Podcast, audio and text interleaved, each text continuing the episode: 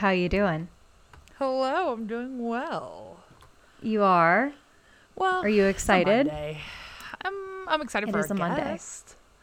So I was gonna say, I was gonna say we need to jump right in because as we teased, and well, we didn't even tease. I explicitly said it. Uh, we have our number one awards correspondent, official awards correspondent, here with us today, Mr. Bryce. Welcome, welcome. Hey guys, happy Monday. Happy Monday. Monday happy has been. post Golden Globes Day. Yes. That's right. Anyone anyone hungover? No, I didn't. I drink just- I- I didn't drink either. I know. Ugh, lame. Well, that's because I ate a lot of uh, junk, so I just stuck to Fair my enough. water last Do you night. think do you think the stars got just as drunk at home? Um, Uh, David Fincher it's did. hard to say. Yes. Uh, I I, doubt think it. I mean Jodie Foster was already in her PJs, so Yeah, She still looks Jason amazing. Sudeikis was thoroughly stoned, which I mean, good for him. if uh, my partner just of gonna many have to do a years whole left me, on that. my partner of many years left me for Harry Styles too. I'd be hundred percent stoned in a tie dye sweatshirt, just like showing up because his agent, my agent, was like, "You just need to attend. Like, you might actually win. You need to attend." but I think he's yeah, doing he's okay. going through it. Yeah, I mean, Hey, he went home a he winner. still looked hot. or yeah. stayed home a winner, rather. Yeah, exactly. Well, good. Uh, did everyone have a good weekend? yeah, mine was uneventful. I was really just waiting for the globes, which is sad. Is it? Yeah. I mean, I guess- Meg, I mean, we it's sad, that it's not off Golden brand. Globe prep. Yeah, I Yes. absolutely did not even bother prepping for the Globes. uh, I'm just waiting for the Oscar noms to come out, which is this month per our schedule, and you know, per the I'm Oscars. I know that way I can like fully dedicate myself, but until then, I'm not watching News of the World I know. or any like Tom Hanks bullshit. I anyway. You're going to have to. It's going to be up for some of the the technical awards. I mean, you, I was talking to you this uh this this weekend. I was watching so many document uh catching up on all the do- uh documentaries and Thank foreigns. I have documentaries left. Like I, I'm kind of hedging to where I have the majority of things that I think could get nominated done, but I'm holding out on like the Mauritanian and a few Mm. docs because it's not like I don't want to watch.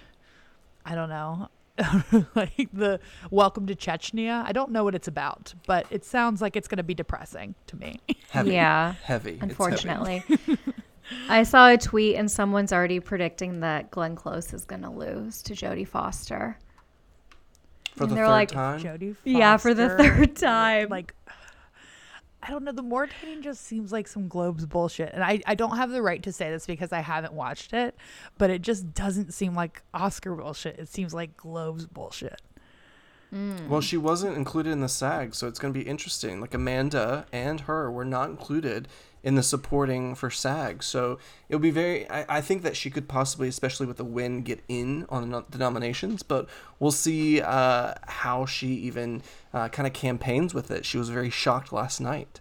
Do we think that the Hollywood Foreign Press Association is just a big group of Mamma Mia fans and that's why Amanda got some love? Because, like, really? There is not much, I don't think much chatter elsewhere for her. At least I haven't heard a ton of yet. But you guys if will you correct me if I'm wrong. real Mamma Mia head, you would have had her win. Fair, but Fair. I mean, I maybe they thought I it was think an the honor Hollywood for her Foreign to Press- be included. Yeah, they just love movies about Hollywood, old Hollywood. It's very much Hollywood Foreign Press is up their alley. Uh, so I think that's where that nom came from. Gotcha. Yeah. Um, so should we get right into it? Do we want to first talk fashion or how do we want to do this? I think- Speaking I of think we should start with fashion. I think we should start with Okay. fashion. And I think we should start right off with the three A's, which I think, to me at least, are the winners.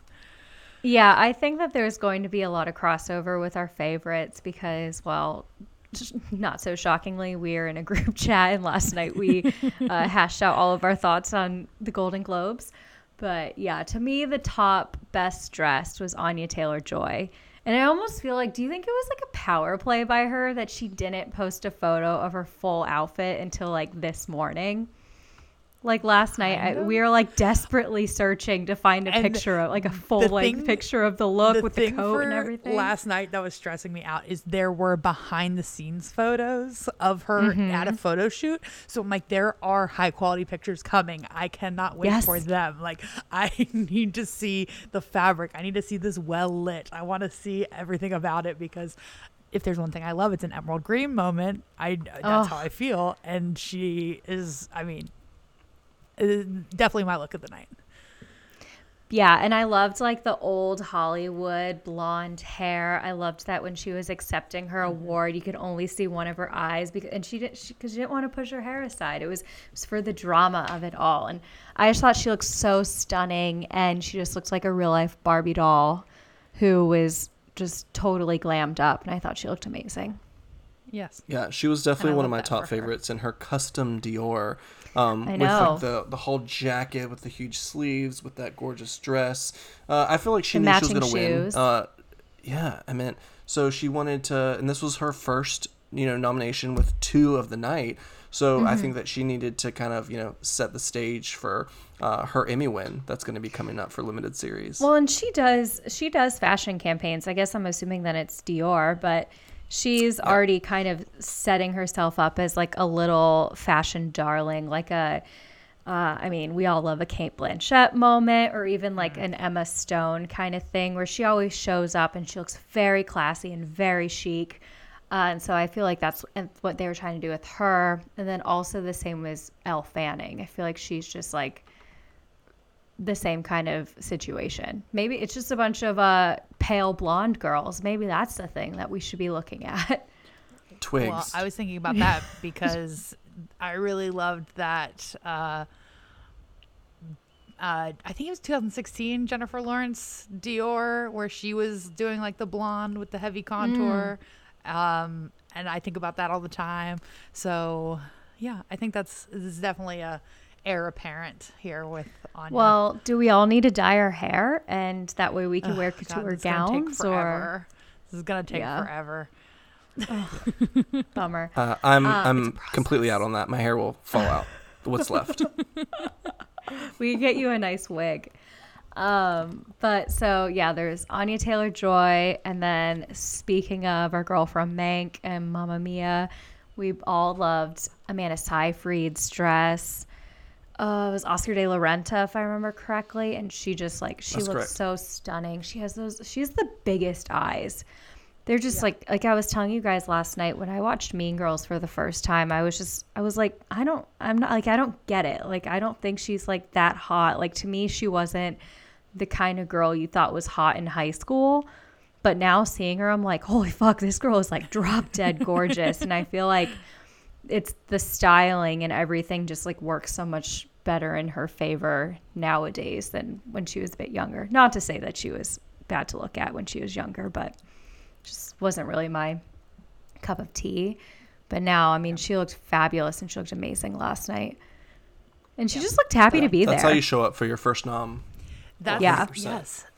Yeah, and that's I feel like there was a lot of, you know, not to jump right into the discourse, but I feel like there was a lot of discourse this morning about like Jason Sudeikis wearing a hoodie and some people like uh, probably traditionally more men in more casual and women dressed up nicer. But I was like, let's not like Amanda doesn't need to be representative of every woman. If I was Amanda Seyfried and I was trying to do an Oscar run, which she is, we can't argue with that. Absolutely, I'd use this as an excuse to dress up. I'm gonna dress up for the Oscars, and I'm not doing that jack shit. I'm definitely not winning. Yeah. So, like, let the woman dress up and let Jason wear whatever he wants. Can we all just relax? The standards are different. Well- I recognize that, but I don't think Amanda put on that dress to make a statement about the standards. She just wanted to look fucking good.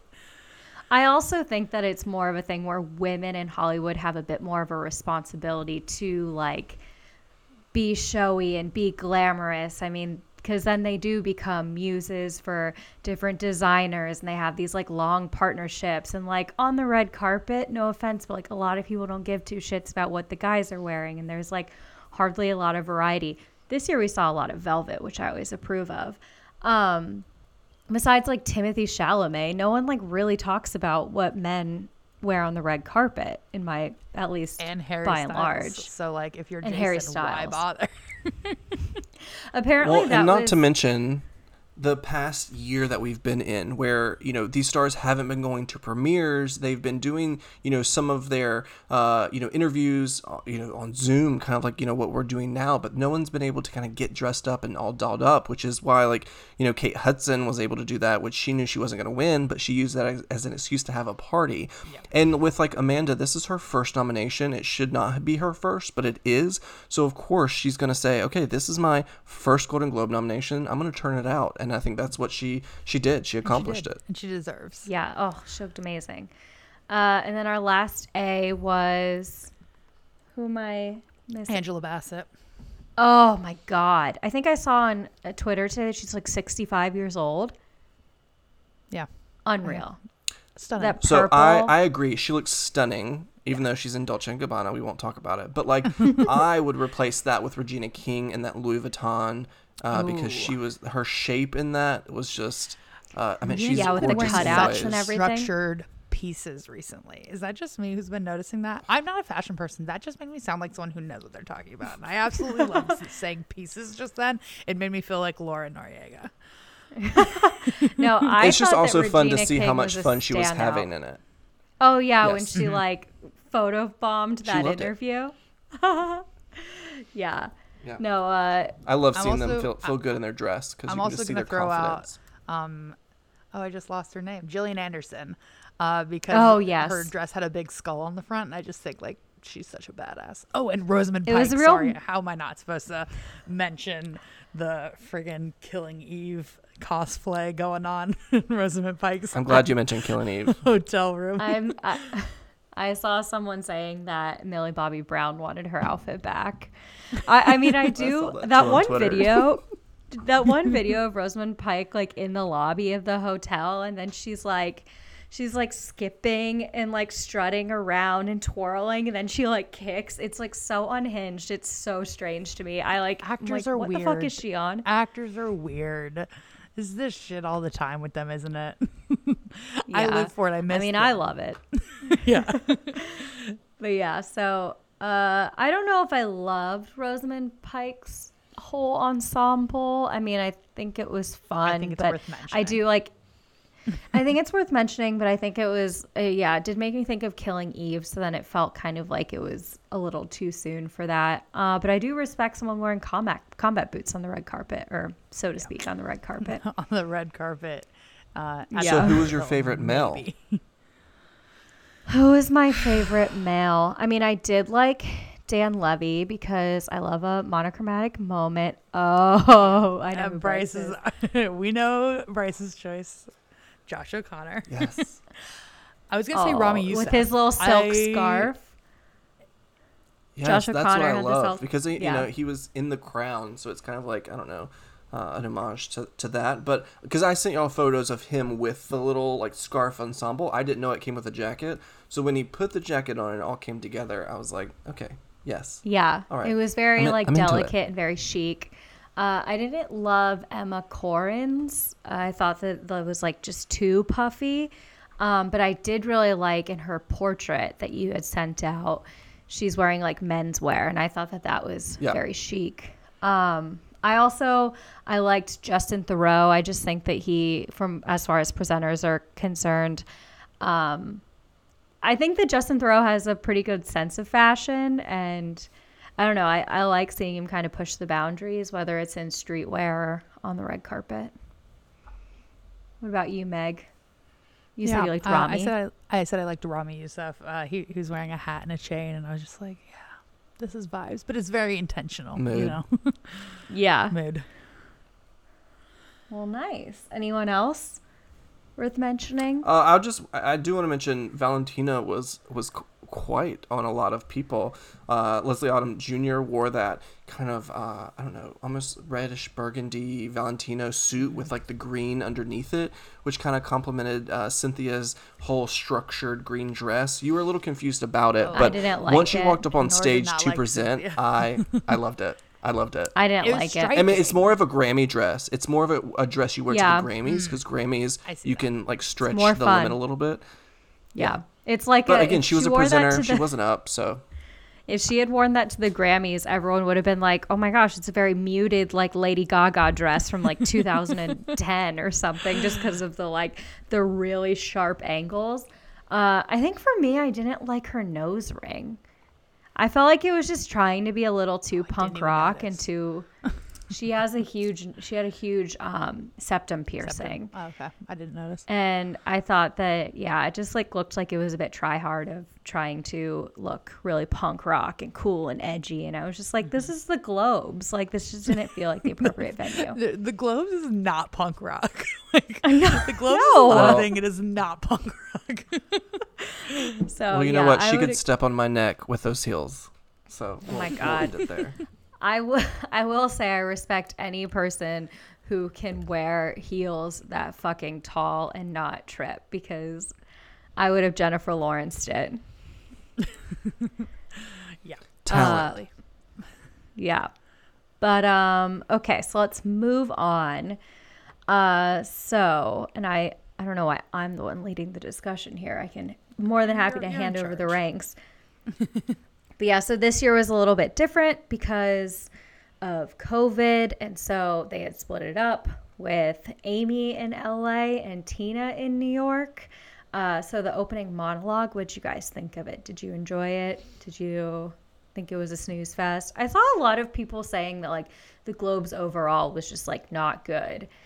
And I mean, think it was fine. I mean, it's just so much better than like it just scratches the itch. You know, like I recognize this is not going to be as good as a regular Golden Globe show where everyone's drunk in person and you know between commercials you see, oh look, Meryl's talking to you know whoever at her table because that's like part of the joy. Um, but I mean, I think it was fine. I do think. I think it was there were a little more awkward moments than the Emmys, maybe, which is the only thing really to compare this against recently for me. So well, like from know, the like, um, jump, from the jump, When Daniel issues on Kaluuya- the first, yeah, so that's bad, bad vibes. and Laura Dern Um, was just like, what? I know. I mean, that was stressful, Laura. I get it. Um, but I mean, it ended Put up those glasses back on, girl. him. But yeah, but I, I mean, I don't think. I think there are. I had some problems with the show, like uh, in general. But I, the tech. I mean, what are you gonna do?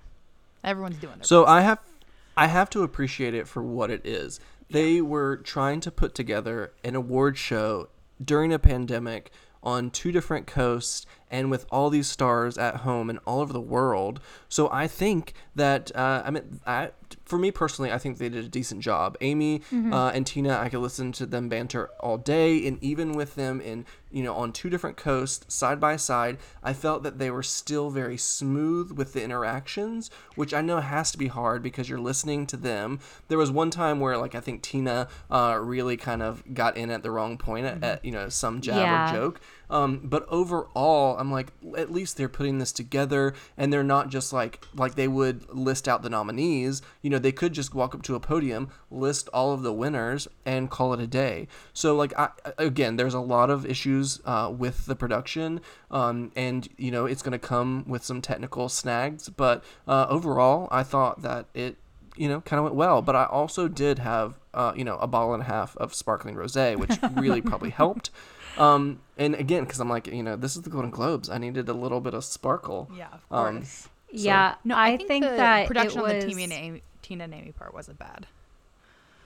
Yeah, well, I think that them picking Tina and Amy, two people who have such a long history together, who have such good chemistry, was just like a stroke of genius because otherwise it could have gotten like really fucking awkward, especially if they had picked like two random James people from big NBC shows. yeah, that or even just like if it was maybe like Kenan because he's going to be in an NBC show and like I don't know someone else who he's not he doesn't work with as closely as Amy and Tina did for so many years. I think it could have just gone awkwardly. Like if it had been Yeah. like Kenan and like Jimmy Fallon, I feel like that would have been maybe a little annoying because Jimmy Fallon would have been like so excited to be doing it, That's and thing. then Jimmy Fallon's not a collaborator. like you need No, but we don't need to go- If you're gonna have two people, you need a duo. You know, you can't. You need a Barb and a Star. You know, like that would have worked. Oh, oh my God, Bryce! What would you have done if the they like all of a sudden were like, we're switching it up. Barb and Star is such a hit. We're making Barb and Star the host. Well, I mean, I don't know if you like saw on Twitter, but like I'm leading the campaign to have them host the Oscars. I don't think we have a host yet, so like, why not? Because I mean, Oh I'm God. mad that um, Jamie's song is, didn't make the shortcut for you know because I Oh my that's gosh. my Oscar winner. And it I mean, maybe it's gonna be should've been Diane still Warren's stuck year, in my but head. like, yes, No. come on. I mean, Uh, I think we that maybe fo- should just give it to Diane Warren because there isn't any other like massive song this year. You know, like there's no shallow. You know, like if Diane needs it, let's just give it to her and move on. I mean, she has been nominated 11 times. If she's nominated for know the song, which she won, we'll, and we'll Glenn go through Close it. thing, But but this should be. See, and I thought that was going to be Leslie Odom Jr.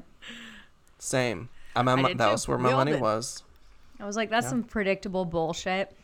Um, anyway, okay, so the monologue you guys liked, you thought that the technical difficulties weren't the fault of anyone and that it was an enjoyable watch. I agree. I mean, I think something we well we can all agree on is just that the Globes is fucking batshit crazy. And I was like voting because we all did our predictions, and I was like, what do I want to win and what do I think is gonna win? And I was like, I was almost thinking in more like Oscar Beatty kind of way, and I t- always forget that like the Globes just pulls out so many different surprises. Well, that's the thing. It's Uh, so hard to prepare for because the nominations are always so unhinged. Like, how do I look at this? Like, I'm like, if they would nominate James Corden, they'd probably give it to him. But why is he even here?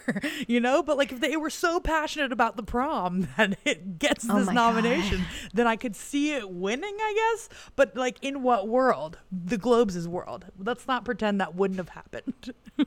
Oh my God. Well, let's talk before we move on, because I think Bryce has some fun facts for us. Uh, let's talk about the opening monologue and them, Amy and Tina, just like dragging so many of the celebrities, which is always a highlight for me. But like Right. some of it was scathing. Like the Kate Hudson uh, talking like the Sia music movie, they made they had a jab at that, and it was just like Deserved. well, there's no way that they could get an award now. um, I mean, well, so many celebrities. I mean, I and I just Yeah. think, I mean, this is where I have the most complicated emotions about the Globes is because you know, I mean, they definitely made it like a topic of conversation that they need to work on, you know, their diversity in their program, but like at the end of the day, I feel like there's so many issues with the clothes. Like the diversity is a huge one, but like when they come out on stage and they're like, "We need to do better," I'm like, "There's like 80 of you. Like, how hard is it to fix this? Yeah. Why? Why are you being? How come it took an LA Times exposure for you to realize, oh, there are no people of color in our organization? That's kind of crazy. Like, what? What are you guys doing? Like, and then also like that is one of the issues. But you're also like fully taking bribes. So I'm like, why would people even want it? You like, you just shouldn't have the power you have. I'd want to go do, on a trip to accept Paris.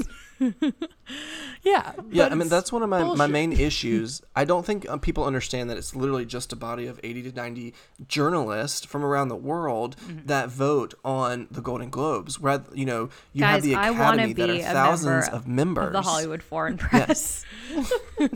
I Well, want to be a member of. Oh, yeah, well, that's fine too. I, I don't. I'm well. We we don't need to get into that. Um, yeah, I uh, I would gladly take the bribe. I'll I'll watch Emily in Paris and nominate it for some bullshit if that means I can go on a, a fabulous vacation. Um, but yeah, I just there were some, and now I wish I had pulled up the opening monologue. But I remember just being like, "Oh shit!" Of course, they called out the lack of diversity in the Hollywood Foreign Press, like from the jump too, which I obviously loved that. I remember there was a big jab at Kate Hudson and the Sia movie music, whatever that bullshit But is. Well, just and that's where I'd want the this- the Sorry, go ahead. No, that's. I was just gonna say that's where I wanted the camera in the room to pan to Kate Hudson's face for her to like giggle really awkwardly at those jokes because like that movie is. Both of you, I don't think neither of you watched it yet. and I was like, no. I'll watch it for you, and it was terrible, and it was you know really uh, offensive, and it was just like tone deaf. And then like when it came out with the the two nominations, I was like, wait, what? So What? this is the thing that's driving me insane is that like they're acting like, "Oh, we're just one step away from fixing this and we're working on it." And I'm like, I mean, there's probably like 10 of you in charge. How hard is it to make a fucking decision? And also, it's not like it's one thing. Like, it's like diversity is a problem, problematic, like nominations of like things like music or like uh, James Corden's performance as a very obvious gay man, like on top of the Emily in Paris bribe and all the other bullshit. I'm like, this is like, why would anyone want to be a part of your organization if they were like a reputable journalist? Because you guys seem like you're batshit crazy. And I I feel like the only thing they really got right was the direction, the directors, including Yes. three female directors. I'm like, okay, we're getting on a better path. Yes. But like, you not having any members of color is just, it's inexcusable to me. And Right. and they haven't had a black member in in 20 years. Yeah. That is completely inexcusable. And I don't want you just to go on television and tell us, you you know, we're we're wrong. We're gonna fix it. Okay, how? Right. How and and when? Yeah, because there's no accountability. you know- Like before this, before this year, before the LA Times thing, we didn't even know who the members were. So like they could say this and they could say it again next year at next year's show, and it could just never happen. There's no one checking. And on top of that, it's like even if they're nominating diverse, you know, people because they're you know making excellent pop culture, it doesn't mean that that's actual representation if your group isn't made up of them. Like this is just your view of this. Anyway, we don't need to get into this, but right. We don't need to solve the we issues know how of I the feel Hollywood about Foreign Press We know how I feel about the Globes, but it's a lot of issues. Yeah. It's a I'll tweet them. I mean, it's, Yeah. it's all it's all kind of interesting just because it was like how many years ago was it like hashtag Oscars so white? I mean, like this has been a discussion for years. Uh, and now it's like all of a sudden the Hollywood Foreign Press is like, oh fuck, they caught us. It's uh, like we're part of the problem too. Um, That said, there were some, yeah, but hopefully uh, things will change in the years to come. But like you said, we can't hold them accountable. So, yeah. Uh, anyway, so We can do we want to move on to the fun facts that Bryce has, our Bryce, awards please. correspondent, verified Brace on. Twitter, Verified on Twitter. Oh well, those soon were, to be. Man, those are probably those are probably just going to be um, you know filled in as we go through the winners.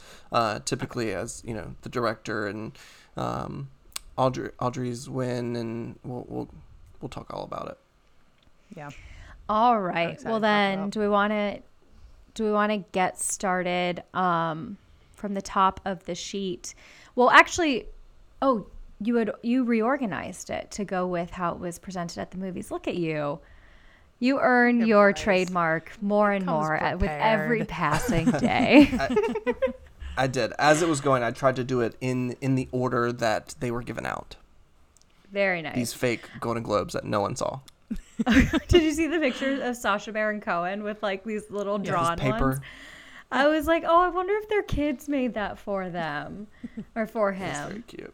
Micah was like, Isla Fisher is like, she looks crazy sitting next to him. And I was like, I mean, I think she's just really excited. I don't know. She doesn't get nominated for shit.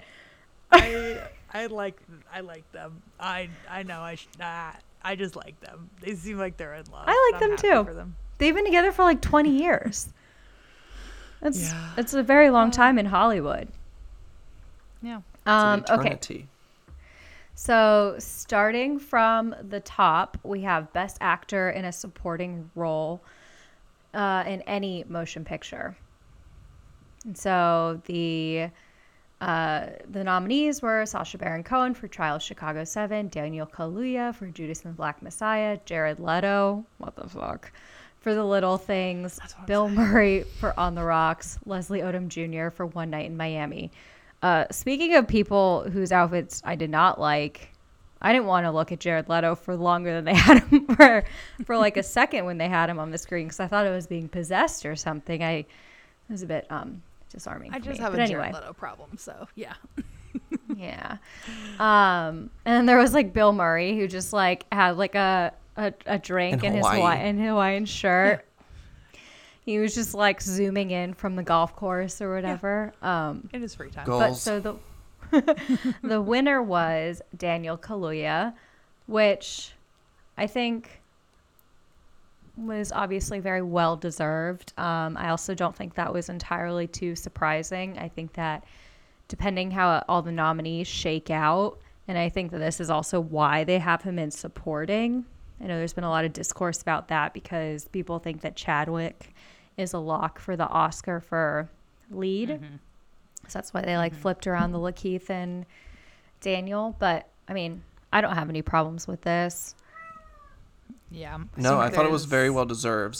When you when you we were doing ballots, it's kind of like you put in who is going to win, who do I want to win. So I had Yeah. like uh, Sacha Baron Cohen was going to win. Uh, I thought he was going to walk away with three at, for the night, and then uh, Daniel was like my like I want to win. Right. Um, and that so I was very happy. I always feel like such an idiot when I put who I think will win and then who I want to win does win because I'm like I should have gone with my heart. But like the theme of this night is going to be me having no faith in the Globes to do what I think is best. So I Right. did not think Daniel Kaluuya was going to win. Who do you But I'm think was going to win? That he did. I think I had Leslie Odom Jr. Sacha. I did. I thought I it was going to be either Cohen. Sacha or Leslie. But I was Yeah. happy that Daniel won. Yeah. Okay, up next. Best performance by an actor in a supporting role in a limited series, series, or motion picture made for television. my God, some of these categories are so mouthy. Uh, the first one, the nominees were John Boyega, Small Axe, Brendan Gleeson, The Comey Rule, never heard of that. Um, Dan Comey Levy, Rule. Schitt's Creek. Uh, oh, sorry.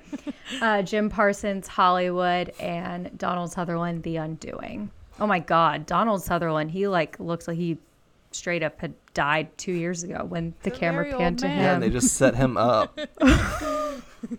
God, like Weekend at Bernie's style. Um, and John Boyega was the winner of that for Small Axe, which is something that I haven't seen, but I saw a commercial for it while we were watching the Globes. So I think It's on that's on Amazon, Amazon. Prime. yeah, Yeah, Amazon Prime. He's very good in it. I so it's like five mini it's five movies. I mean, they put this in as like a mini series.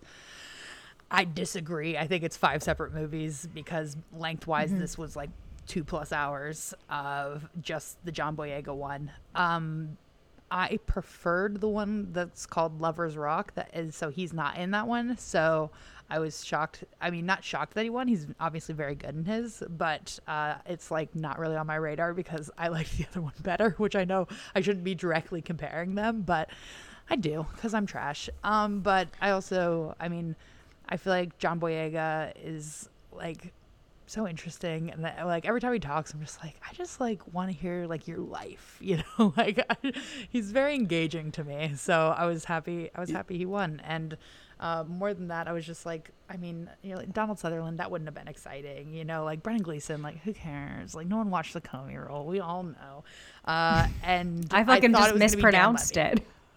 yeah i thought it was gonna be Dan I thought it was but- going to be. I thought it was going to be Dan Levy too, and then as I was filling out my ballot, I was like, I think they'll give it to Dan. I think they'll give it to Catherine. I don't think that Annie's going to get it. I think Eugene might, but would they give it to everyone else except for Annie? Uh, and so I had I had said Dan Levy for this one, um, but also spoiler alert, he gets another award later down, or at least the team does. So I was happy to see John Boyega win, just because I mean, right off the bat, we're getting some representation, uh, not just awarding white males with prizes. So I was fine with it. Yeah, so being able to say Golden Globe winner Jo- John Boyega makes me very, very happy. I did have this was another one where I had Dan winning because I thought you know Schitt's Creek final season, it's just gonna you know swipe again. Um, so when Dan didn't win, I was like, oh no, is you know I was like, oh god, Ted Lasso is probably gonna win comedy. Yeah. Um, because I already had Jason up, I was like, uh, they're not gonna give it to Eugene. Um, but I was like, oh no, Schitt's Creek's in trouble, and like luckily, you know, no spoilers, but um, we still got some uh Schitt's Creek love. But uh, this is a very welcome win. Yeah, I also feel like the, Os- or the Globes can be kind of weird because they get so caught up in the Oscar timeline. Like so much about like the Globes Oscar on the movie side is like momentum, like what's hot now, like what are people talking about? Like some like Bradley Cooper was hot in October, but now that it's February, like we're not so sure anymore, type of thing. And Yep. like Schitt's Creek hasn't been on the air in, in a while now, so I think that's probably spilling over into the TV stuff because like Small Is still in the conversation for like movies, Oscars, so people are watching that i- with that in mind, as opposed to like Schitt's Creek, who everyone watched last summer, you know, for fun. So I had mm-hmm. the same thought. I thought Schitt's Creek could get kind of screwed because right now everyone Also, it swept Schitt's the Creek, Emmys. watching Ted Lasso. yeah. Yeah. Yeah. and I mean Ted Ted's gonna come back back around for the Emmy uh, conversation, but like if you're in television, like Emmy is the award that you want. A Golden Globe is just like you know a nice little thing you could put on your shelf, and like Nora, you've said this Right. you know a, a million times, but like a Golden Globe does not get you to EGOT status, so it's just Right. like a nice trophy that Right. you've gotten from from all of these uh, you know journalists. The only reason it matters for the movie stuff is because it's the preamble to the Oscars. You know, like it- Yeah, it's Right. where you if- build that if the Globes were a different time of the year, it wouldn't be two shits. You know? Yeah. Yep.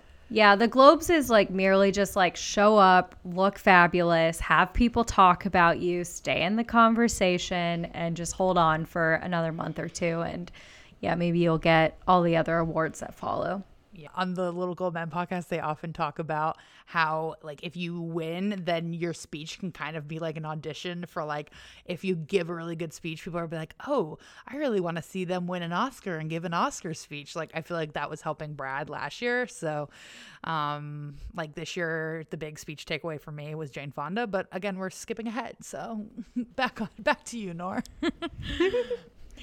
Uh, best performance by an actress in a television series, musical, or comedy. We have our uh, our girl Lily Collins and Emily in Paris, Bryce's new favorite TV show. Uh, Kaley Cuoco from The Flight Attendant, Elle Fanning from The Great, Jane Levy from Zoey's Extraordinary Playlist, and then Catherine O'Hara from Schitt's Creek. And obviously, Catherine won that one. Thank God. I think she was kind of trying to do a bit in didn't her speech. And I was so confused. And I was like, what is happening? Like, what is going on? I can't, I only heard like the middle chunk The of her speech because he, the guy, yeah, was she like trying to be played Yeah. off? It just didn't really make sense. yeah, I think that's what it was. I like, they were so. trying to mimic if she was actually there, like with applause and then being played off. It I just it didn't translate. But I will say that I'm very happy that she won. This was her uh, only nomination for the show, her very first Golden Globe nomination ever. And I mean, she you know, is an in, an insane actress, and she's so funny. She's been in so many things. So I was nervous. Again, you know, speaking for the Golden Globes, love shiny and new things. I really thought uh, Kaley would win this, maybe for the flight attendant. Um, but I'm happy to know that she was going up against Catherine O'Hara, and she uh, lost because uh, Moira deserved a Golden Globe. I do think that the Globes tend to have a thing where they want to bring in some ingenue. Yeah. I I do think that they always want to be like nominating some young, you know, hot starlet, and I think it almost worked in Catherine O'Hara's benefit that Anya Taylor Joy was in the drama category because they're like, oh, we can give it to Anya Taylor Joy, and then like we don't need to give it to Emily in Paris. We do, like, you know, this can be, you know, we can re- reward Catherine O'Hara and then also have our little, you know, oh, we're- we're claiming who's going to be the next like young hot thing, which is Anya Taylor Joy. Yeah, one thing that I wanted to bring up is that as they were cutting to commercial, you and they were like next up, and they announced what category was coming next. They would show it was basically like you got to look in on the little Zoom meeting of all the nominees, and for this grouping in particular, I, I mean, it just looks like Elle Fanning and Kaley Cuoco were just like so in awe to have like their little bubbles right next to Catherine O'Hara. And Catherine O'Hara was just like so sweet and she was just like having a good time. It was just, it was really cute. And that also happens uh, with uh, the men. Pacino, Mr. Pacino. When Bob Odenkirk was like being like the little Zoom meeting prompter. Um, whereas I can't find the listing of all the men. We'll get to it, but anyway, I just I thought it was really sweet, and also I. I think everyone can agree that Catherine O'Hara earned this, uh, not just for her role in Schitt's Creek, but also just for her career in general. And so I'm always happy when you get to see just people who've been around and put in their time and have consistently done good work and they get rewarded, even though if it's you know, 20 years too late or whatnot. Okay. Okay. So moving on, we have best most motion. I feel like we should like alternate who has to read these, but um, best motion picture animated is The Croods, A New Age, Onward, uh, Over the Moon, Soul, and Wolf Walkers. And the Golden Globe went to Soul, which is the Disney Pixar movie that came out in December that I think we all watched and we were like, I mean, maybe just me. I'll speak for myself first. I thought it was fine. I didn't love it. I kind of saw it coming. Yeah. It's just very much like the Pixar choice. Um, I think like I think if the Oscars I think the Oscars could go Wolfwalkers. I feel like it's, but it's those two. You know, like it's this is not a wide open field. It's either Wolfwalkers or Soul to me. Same. I, I think Soul Soul is going to win, but I'm I'm going for the underdog, which is Wolfwalkers, because I very much enjoyed that that film. Yeah. When when we were watching the um, creators of Soul give the speech, and they were like, "Who would have thought this little movie about jazz could make such an impact?" And I was like, "Well, when Pix you have Pixar's name behind it, yeah, it's gonna make a fucking huge impact." like, um, I like if if Pixar's You mean the Right, studio that I'm always like, wins best? if Pixar has is like, hey, I think That this is a pretty good story. Sounds like a pretty good movie. Then I would be like starting to do my shopping and get my nicest gown. But maybe that's just me. Um. Okay. Next, we have best performance by an actor in a limited series or motion picture made for television. Bryan Cranston, Your Honor. Jeff Daniels. Oh my gosh, who? Lord knows where he was. Uh, we Mike and I narrowed it down that he was at like his family house in Michigan. I was like, it looks like he's in like the fucking Midwest somewhere. He's like in like the extra bedroom in someone's house. Anywho, uh, looked Hugh like a Grant, computer the room. Undoing. Yeah. Ethan Hawke, the good Lord Bird, and then Mark Ruffalo. I know this much is true, and it went to Mark Ruffalo. Do you guys have any thoughts on that? Um, the real winner should be Paul Mescal. So Oh, not even nominated. He should be here.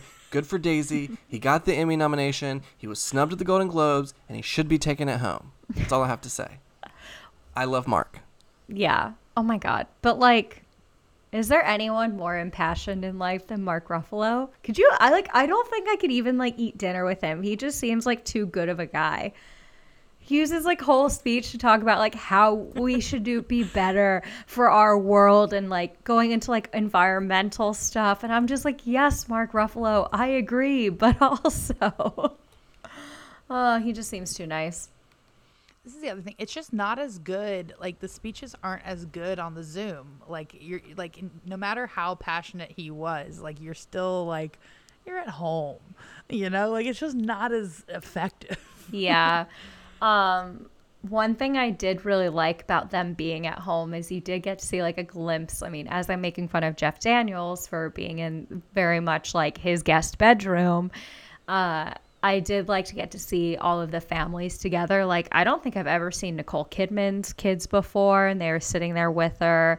Mark Ruffalo's kids were so excited when he won. And I was like, come on, he has to have like a million of these. He wins awards like every fucking year. Um, Ethan Hawke, his kids were out with him, which I thought was really cute. He also looked like he shaved, which was different.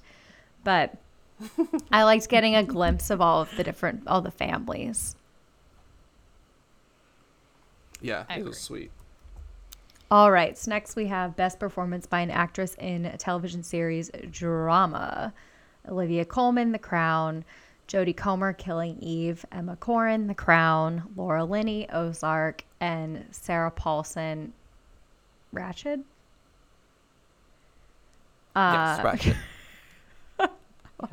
Uh, and then the winner was Emma Corrin with The Crown, which I thought was very adorable. I, I anticipated this. Yes, I, I agree. I thought it was going to be between her and Olivia.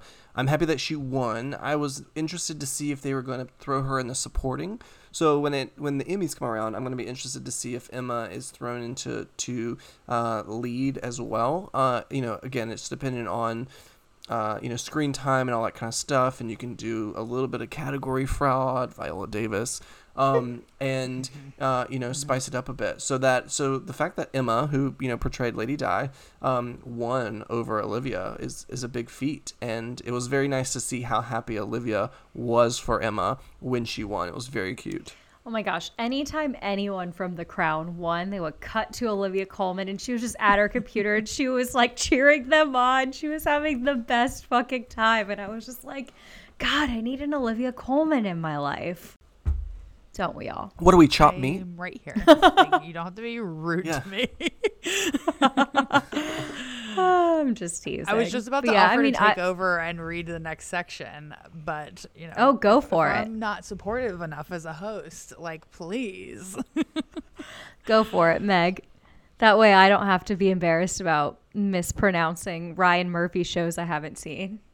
Okay, so best performance by an actor in a television series drama. Josh O'Connor, The Crown, Jason Bateman, Ozark, Bob Odenkirk, Better Call Saul, Al Pacino, Hunters, and Matthew Rhys, per- Perry Mason, and the winner, Bryce, of course, is your dear Josh O'Connor. Okay, before we get to Josh, I I just, just want to say ears. They're very cute.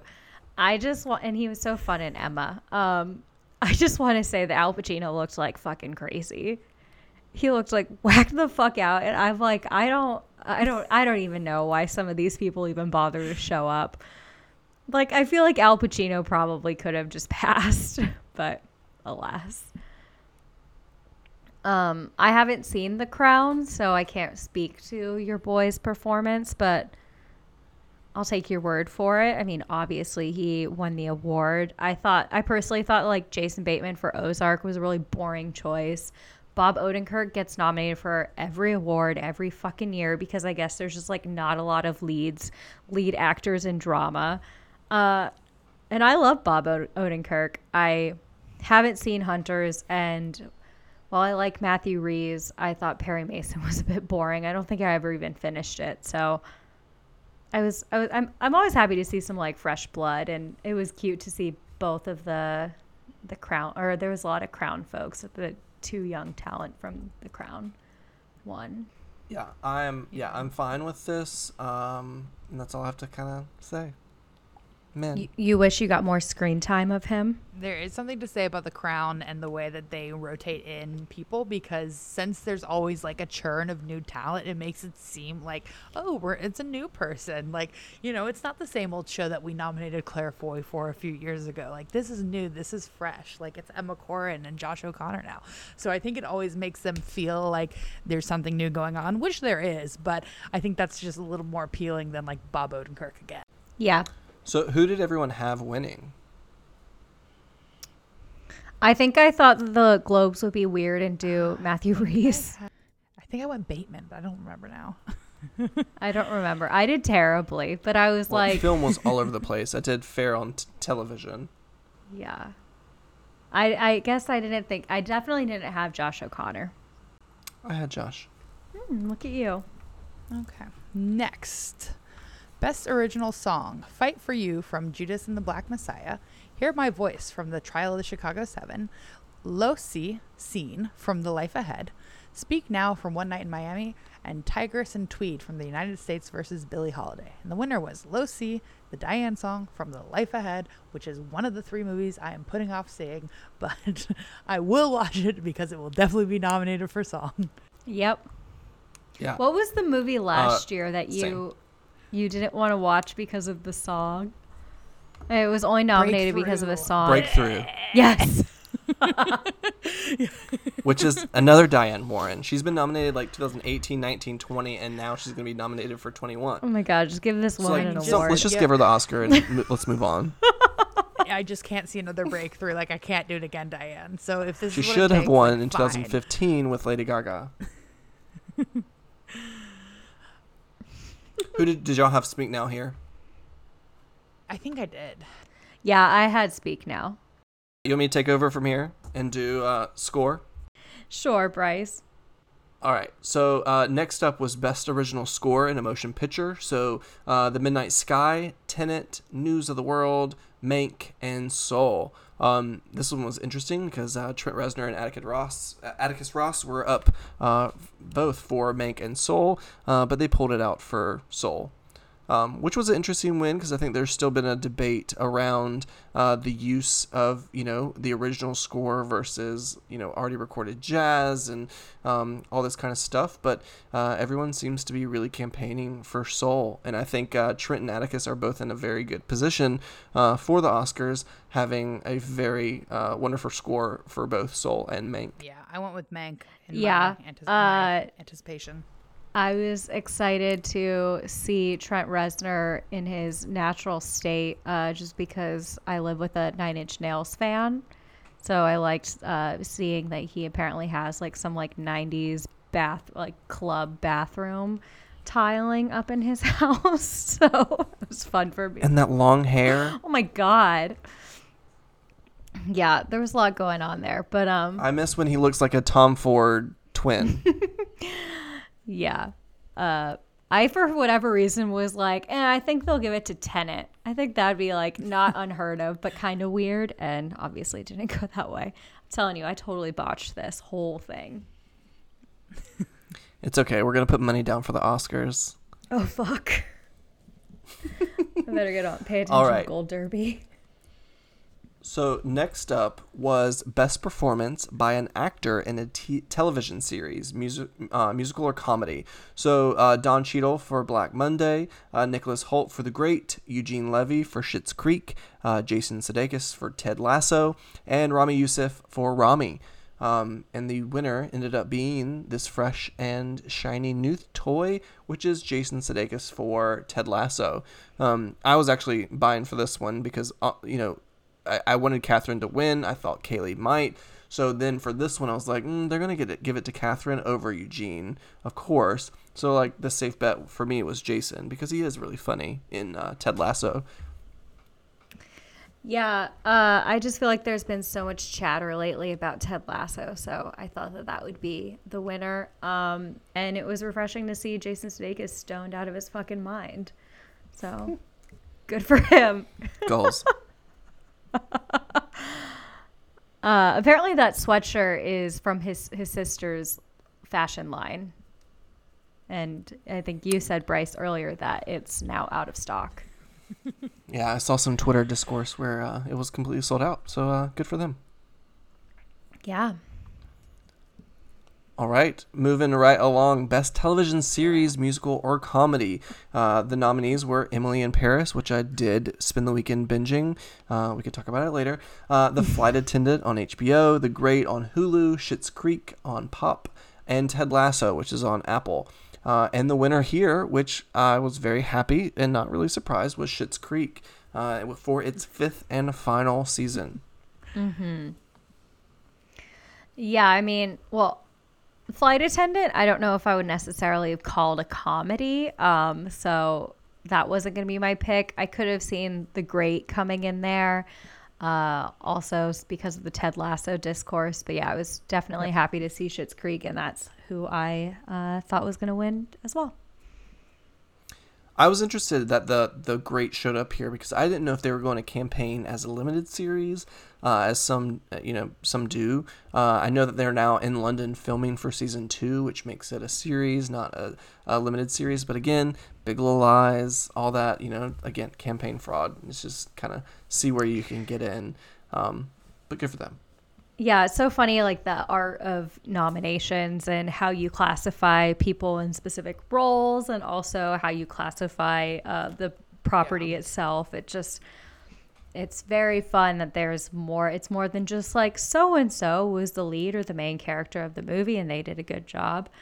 Um, but yeah, there's lots of discourse around it. Yeah. All right, and then uh, next up was a kind of a shock for all of us. Uh, Best Actress in a Motion Picture, Musical, or Comedy.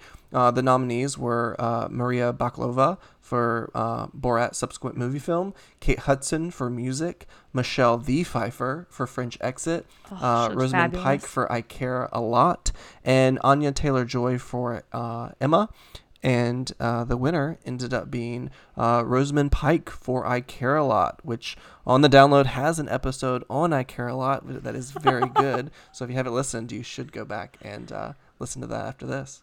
Please listen. I actually predicted that Rosamund would win because. Wait, you did? I had, I had Rosamund as the winner for that, uh, mostly just because I thought it would be weird and it felt it felt right for the Globes. Again, fresh, shiny, new thing. Because it just came out. Mm-hmm. Well, it is. It premiered at is it P- TIFF? I think. I don't know. Or, yeah, One I think festivals. Yeah, TIFF. Yeah, sure. premiered last year.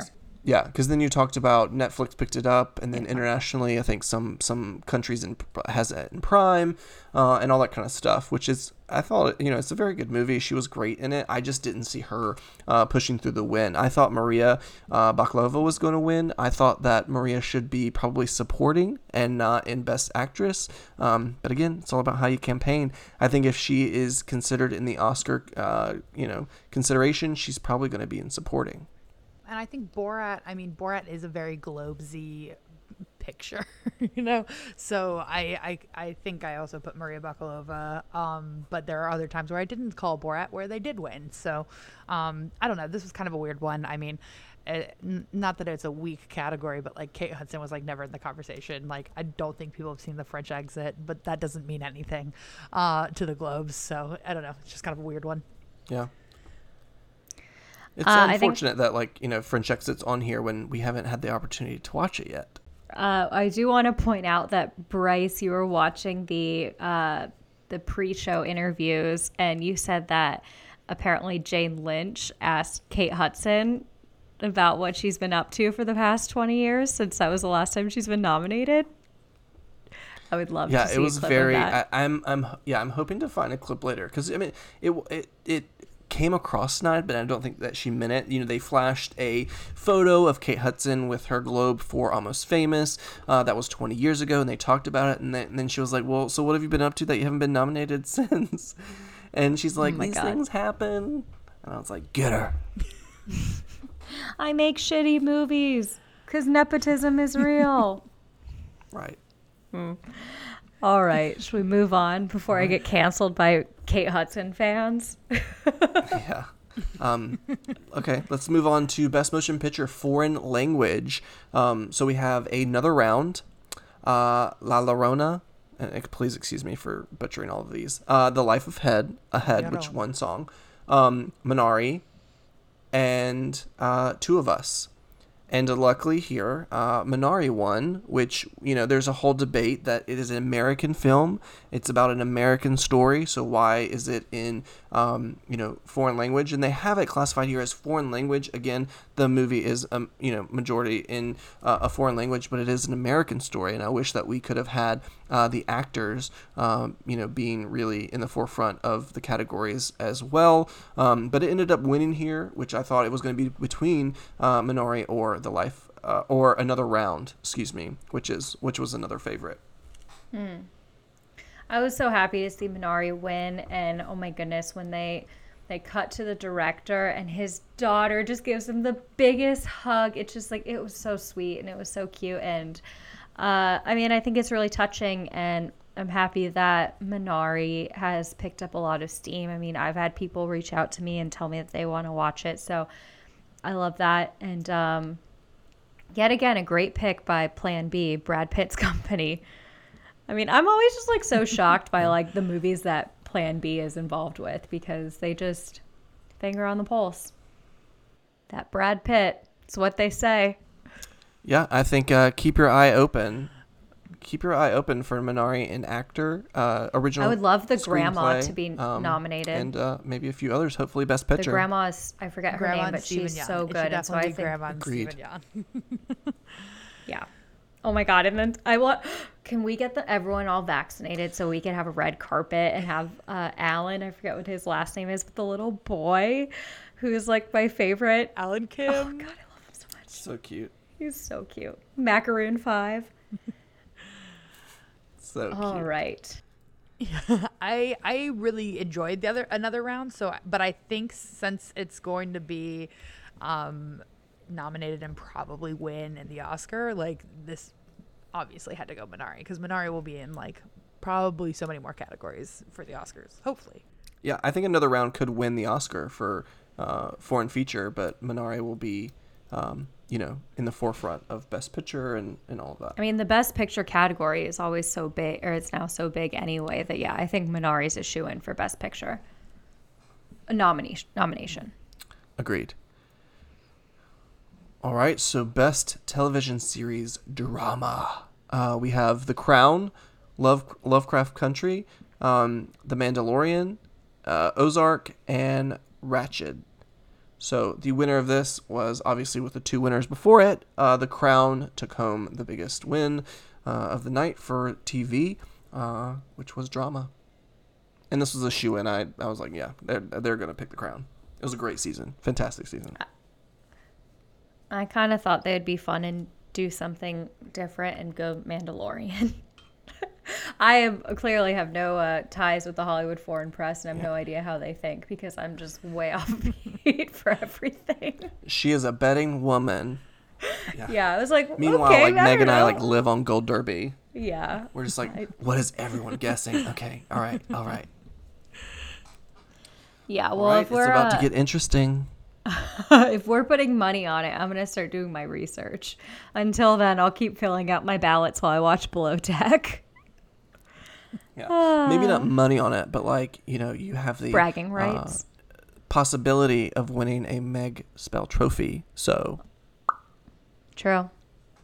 We'll see.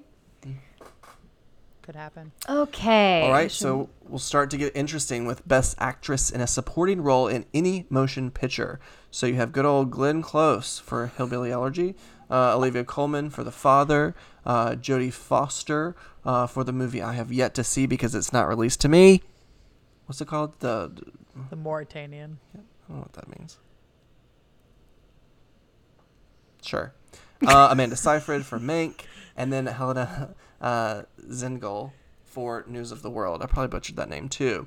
Uh, anyways, Jodie Foster, her wonderful wife and dog all won this in their PJs uh, for Best Supporting, which I think was like one of the, the first big upsets uh, of the night. Uh, well, on the female side, well, no, we did. I care a lot, but um, this was a shock to me. I thought, well, I have to say, I thought it may be between uh, Glenn, Olivia, or Amanda, and then Jodie comes out from behind and uh, takes the trophy. Yeah, I was kind of thinking it was going to go Amanda just because they obviously liked her enough to nominate her. So I thought maybe they would give her that Globe. Um, but I did think it was sweet because, I mean, was that the Globes a couple years ago that Jodie Foster, like, kind of came out of the closet? And everyone was like, did Jodie Foster just come out?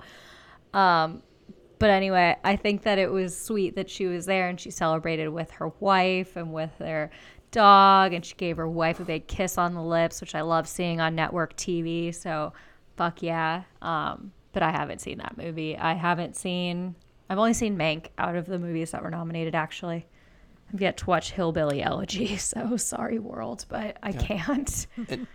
She also became uh, the first actress to win a competitive Golden Globe after getting uh, the Sesame um, award uh, that she got a few years ago. So that was a, a, a big little um, accomplishment for her. Yeah. Well, I guess we'll all have to see that movie and decide how good we think that she was. It just, God, I want Glenn Close to get an, an Oscar one of these days or, you know, any kind of awards. She will. I want her to win a competitive one, but listen, she will get uh, you know an honorary Oscar uh, in her life. So, anyways, to a fun one. One of your best dressed, best performance by an actress in a limited series or motion picture made for television. Um, Miss Cate Blanchett for Miss America, uh, Daisy Edgar Jones for Normal People, uh, Shira Haas for Unorthodox, uh, Academy Award winner Nicole Kidman for The Undoing, um, and uh, Anya Taylor Joy for The Queen's Gambit. Uh, and this one was a shoe in for me. I knew Anya was going to get it. I love The Queen's Gambit. I thought she was fantastic. Um, and it's gotten really, really great reviews. Um, so I was pulling for uh, Anya, and she uh, brought it home for me. Yeah, I think that for me, this was the least surprising. Uh, I think there's just been so much discourse around the Queen's Gambit. And I mean, she was also up for Emma, but this just seemed like more of the shoe in that they're to give her award for anything. It's going to be this. And then, like Meg said, this is to be their like ingenue moment. All right, which leads us into the best television limited s- series or motion picture made for television. Uh, nominees were Normal People, The Queen's Gambit, Small Axe, The Undoing, um, and Unorthodox. And the winner, uh, being continuing that uh, wins, winning streak, was The Queen's Gambit. No surprise there. Mm-mm. No, I was happy for that. Agreed. What did you What did you want to win, Bryce? Queen's Gambit, Over normal people? 100%. Oh, Uh, yes. I I I enjoyed Normal People, uh, but without Paul being nominated, then it's over. That it's done, dead, gone. done, done and dusted. Until his next award. oh, you, nice. Paul, you have a All right. fan. Call me. Um, and then moving on to Best Actor in a Motion Picture Drama, um, Riz Ahmed for Sound of Metal, uh, Chadwick Boseman for Ma Rainey's Black Bottom, Anthony Hopkins for The Father, Gary Oldman uh, for Mank, and uh, Tahar Rahim uh, for that Jodie Foster movie. And uh, the winner, I'm not, I'm not even going to try to pronounce it anymore. Um, so it's called the Jodie Foster film. Um, and luckily, and uh, to my, I, I mean, I was pulling for Chadwick, and he pulled it out. Chadwick Boseman won for Ma Rainey. Uh, his wife gave a beautiful speech, um, so I was very happy to see him win here. I am pulling for him, even though I uh, for the Oscar. Um, I haven't seen The Father yet; it hasn't been released to me. I don't want to see a you know a shitty version of it quite yet. Um, I hear Anthony is fantastic in that, um, but I really do think it's Chadwick's year. He was very very good in um, Ma Rainey's Black Bottom. I agree. Agreed. It was a devastating speech. Uh, I know um, we were talking about it on the group chat, but we really, uh, it, it was hard not to get emotional during that time. Uh, and I can't imagine how difficult that would have had to been for uh, his wife. Oh yeah. Man, agreed. And this is just the start of it for her. I mean, she's going to have to do this whole award cycle. And I mean, I'm sure it's all very emotional for her. But on top of that, I think people are expecting uh, a lot of emotion from her. So yeah, it'll be it'll be interesting because I don't. I think I think that he has another couple wins in store for him. Great. All right, and then moving over uh, to Best Director, that has three female uh, nominees this year for motion picture. Uh, Emerald Fennell for Promising Young Woman, uh, David Fincher for Mank, uh, Regina King for One Night in Miami, uh, Aaron Sorkin for The Trial of Chicago 7, uh, and Chloe Zhao for Nomadland. Did I say her last name correctly? Um, anyways, I need to get to know it because she's going to win the Oscar for director. Um, Chloe pulled this so? out for for Nomadland. I really do. I think she's pulling out the steam. Um, because of one more award later in the evening, uh, I really think um, it's really going to help her campaign. Uh, I think Mm-hmm. that she's probably also going to win for um, adapted screenplay. Uh, I think she it, it could possibly take home picture too. So uh, she could easily uh, walk away with uh, three Oscars on the big night, in my opinion. Dang. Yeah, I, I kind of thought it would go to Regina King for this one. Um, just because it's the Globes and they're a little wacky. Not that I don't think Re- Regina King deserved it, and we did an episode on one, one night in Miami, uh, like a month or so ago. But I was just happy to see David Fincher taking shots and just continuing that at home uh, tradition or the tradition at home of being drunk during the award ceremony. Yeah, I still need to watch Nomadland. I know it's on, now streaming on Hulu. Yeah, I got to, to see it with the incomparable uh, Megan Spell at a uh, film festival here in North Carolina. Uh, it was a drive-in that thankfully that we were able to to go to together to see films. We had fun. I'm very jealous. All right, so we will move right along. Um, going back to Best Actor in a motion picture, musical, or comedy, uh, Sacha Baron Cohen for Borat's subsequent movie film, James Corden for The Prom, Lin Manuel Miranda for Hamilton, Dev Patel for The Personal History of David Copperfield, and Andy Samberg for Palm Springs, which snubbed his uh, co-star. But um, the winner here uh, was no surprise to me, Sacha Baron Cohen for Borat's subsequent movie film. Uh, yeah, I think of all the categories, this one was like the most wonky with the nominees. I mean, I guess it's like musical crazy. or comedy, but it just like it feels so strange. Like what a weird like Dev Patel. I love him, but like besides Meg and I, because we reviewed the movie for the podcast, who the fuck saw that movie? Um, and I think when we reviewed the movie for the podcast, I was like, yeah, I didn't really care for it all that much, and that was like basically all that we talked about. Um, we're very professional over here. Uh, I thought that Sacha that made sense, and uh, as it's been pointed out, the Globes like Borat, but I I kind of thought they would give it to Lin Manuel as some sort of like weird Globesy bullshit. I'm so happy that Hamilton went home empty handed. I know that's probably controversial. The lack of Hamilton was kind of crazy. Well, I was very happy because I'm like, it's just literally a recording of the already Tony Award winning. I mean, they you're won every fucking Tony You're that you know you could Five think years of late. for Hamilton, Like, which oh, is a wait. stage production, and it's literally just filming it and putting it on television. Okay.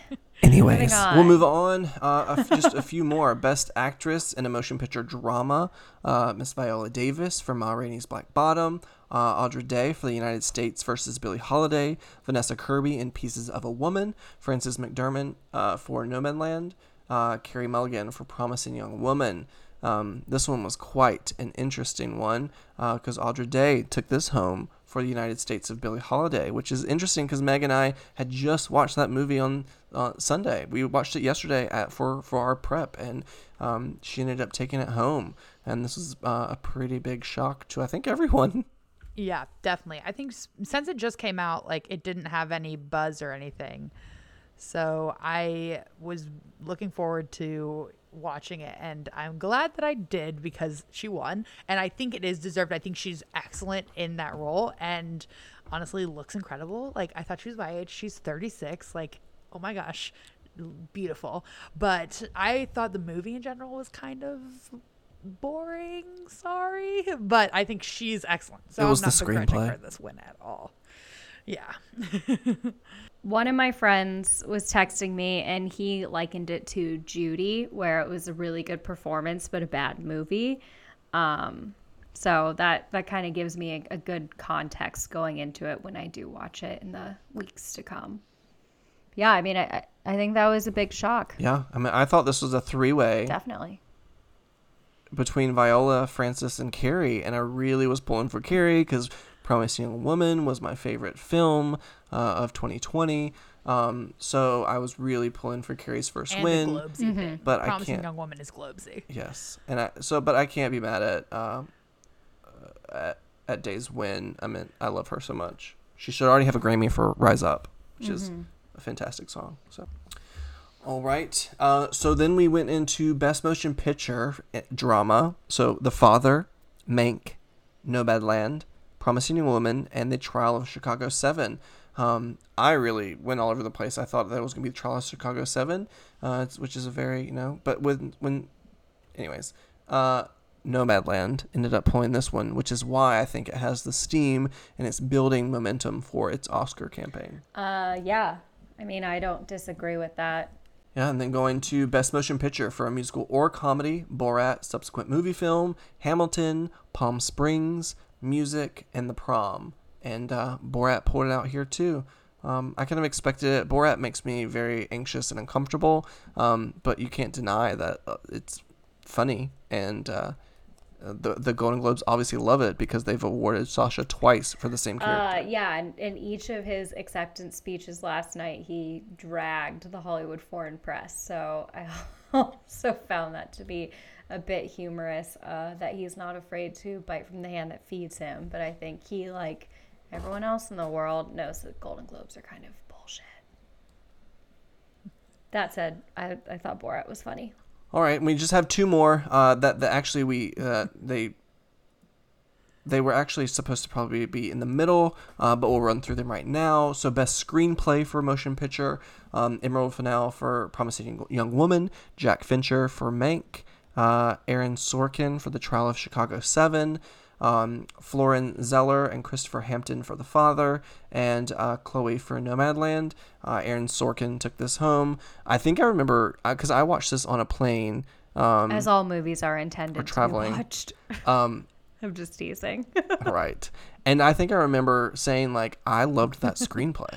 Um, it the movie is it, it is good in my opinion. Do do I think it deserves all the awards? No, but I think the thing that I noticed about it was the screenplay. So for it to win here, I'm I not mad. mean, I'm the token Sorkin apologist for this podcast, so I wasn't shocked by this, but I was hoping for Emerald Fennell.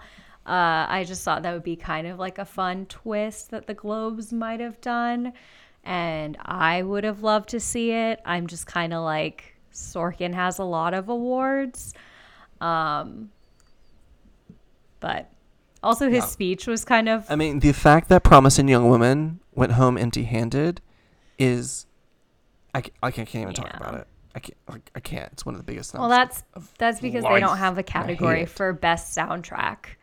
That's at the Grammys. Right. exactly. And early in the night, this did happen earlier in the night, and I think um, the that I was worried that this would be indicative of Trial of the Chicago Seven having a little more of a sweep of the night. Um, I, I think I texted the group chat that uh, Aaron Sorkin can have a, a screenplay nomination as a treat. Like I'll let that happen. But I think like when I look at like looking towards the Oscars, like what could be the kind of boring win that would that they would do to me that's trial of the chicago 7 this year like it's a good enough movie like good performances like solid but it's just like very typical and so i never want what i expect to happen to happen so we'll see yeah. Do you think it's going to take home SAG Ensemble? Yeah, I think that that might be a shoe in for that, Bryce. i don't know I, I would agree. I- I don't want it to win. Like I really liked it when I saw it, but I think if it were to win, it would uh, it would it would I don't know. It, it wouldn't feel deserved. And like I said, I'm the Sorkin apologist of the show.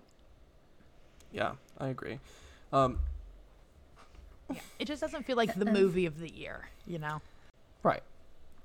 Which I feel like is uh, Nomadland. But, anyways, so just to kind of, uh, we'll clear out these and we can talk a little bit. But um, to sneak back in, the best performance by an actress in a supporting role in a series, limited series, or motion picture made for television um, Gillian Anderson for The Crown, uh, Helen Bonham Carter for The Crown, uh, Julia Garner for Ozark, Annie Murphy for Schitt's Creek, and Cynthia Nixon for Ratched. And uh, Gillian Anderson ended up pulling this out for her Margaret Thatcher. Uh, this is who I wanted to win. This is who I thought I'd win, and this is who I thought deserved to win. I have no opinions because I haven't seen The Crown. I was just like, I bet it'll go to a Crown lady before any of the others. Uh, and I just kind of like any, mini, miny, mode it and did Helena Bonham Carter. who who really should have a Golden Globe. Um, it's it's kind of crazy. She's only been nominated for two Oscars, um, but she has been nominated for like one, two, three, four, five, six, seven, eight, nine, nine Golden Globes, and has yet to Maybe win. that's where I was coming from. No, not really. Do you have any thoughts on the matter, Meg? No, uh, I I was wondering. You never you never know if there's going to be like a split vote thing. Like if you love The Crown, if some people are going to go Helena Bonham Carter, some people are going to go Gillian Anderson. But I think Gillian Anderson was the new addition this year, and like that's kind of such a specific, flashy role where you're doing a voice and you're doing a face and you're like embodying someone that everyone is very familiar with. So, um, yeah, I wasn't surprised. Well, good. Well, I think that's all of the uh, winners. You well, you can always count on it to be chaotic in some way, some form or another. Um, so I, I, think you know overall, again, I'm had, happy that they continue to put on it. I, I would love Amy and Tina to host every year. Um, you know, uh, it was a good time. It was fun. I enjoyed it. Yeah, Wonderful dresses, nice dresses. I'd be happy with them hosting pretty much every award show forever. I think that, like I said, they have good chemistry. They have good moxie. They're not afraid to call shit out. Um, so I enjoyed it. I thought it was fun. I mean, we've talked about this before, and we always say like the Globes isn't necessarily that important, but it is still like something that's exciting for us to be get to sit around and watch TV and watch these awards be presented for performances we have or have not seen. Uh, to see the pretty dresses, the handsome men, you know, uh, we're all junkies. We're all awards junkies. I know. So it'll be interesting to see how this plays out for, you know, Oscar noms come out on March 15th. Uh, the SAG Awards Yeah. will be April I'll 4th. take any hit. Uh, the BAFTA noms come out next week on the 9th. Um, and the show is on April 11th. Um, so it will be, uh, you know, very interesting to see how things continue to play out, uh, especially with, you know, a couple winners not being in the SAG nominations at all. Um, so it will kind of, you know, really, really be interesting. Yeah. Yeah. I mean, it's crazy. There are people who I think are like very much in the race that weren't even a part of this. So, like, Delroy Lindo, you know, where, where's Delroy Lindo? He could obviously be nominated for the Oscar, and he wasn't even a part of this at all. So, I think it's still, I mean, you never know what's going to happen. It's going to be so exciting to get the nominations. I know, like Christmas Day. All right. Well, thank you, Bryce, for joining us this week. As per usual, Yeah, thanks for having me. Uh, yeah, any recommendations? uh, do I have a recommendation? I don't even think I have a recommendation worth bringing up. I was just so excited to watch. I mean, maybe my recommendation is to look at the picture of Amanda Seyfried where she's like looking over her shoulder. I mean, I think that could like put some years on your life. Oh God, I want that dress. I'm gonna get that dress. Meg, what's your recommendation? It's a good dress. It's a great dress. I have been playing a video game, which like is I guess who I am now. So my recommendation is the video game Hades.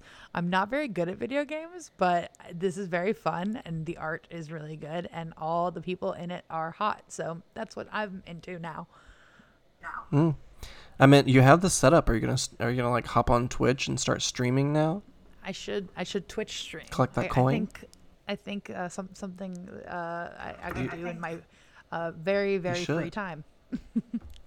I'll be there watching you. Oh, thanks. Well, obviously, my um, recommendation is probably the best one and the only one that you should consider, which is uh, I recommend that everyone pay twenty dollars and rent Barb and Star, the best comedy to come out uh, in January, um, or actually what maybe February. But I think everyone should watch it. You're not going to the theater. You're not spending money. You're not buying that vodka soda. So just take the twenty dollars and rent that movie and have a good time.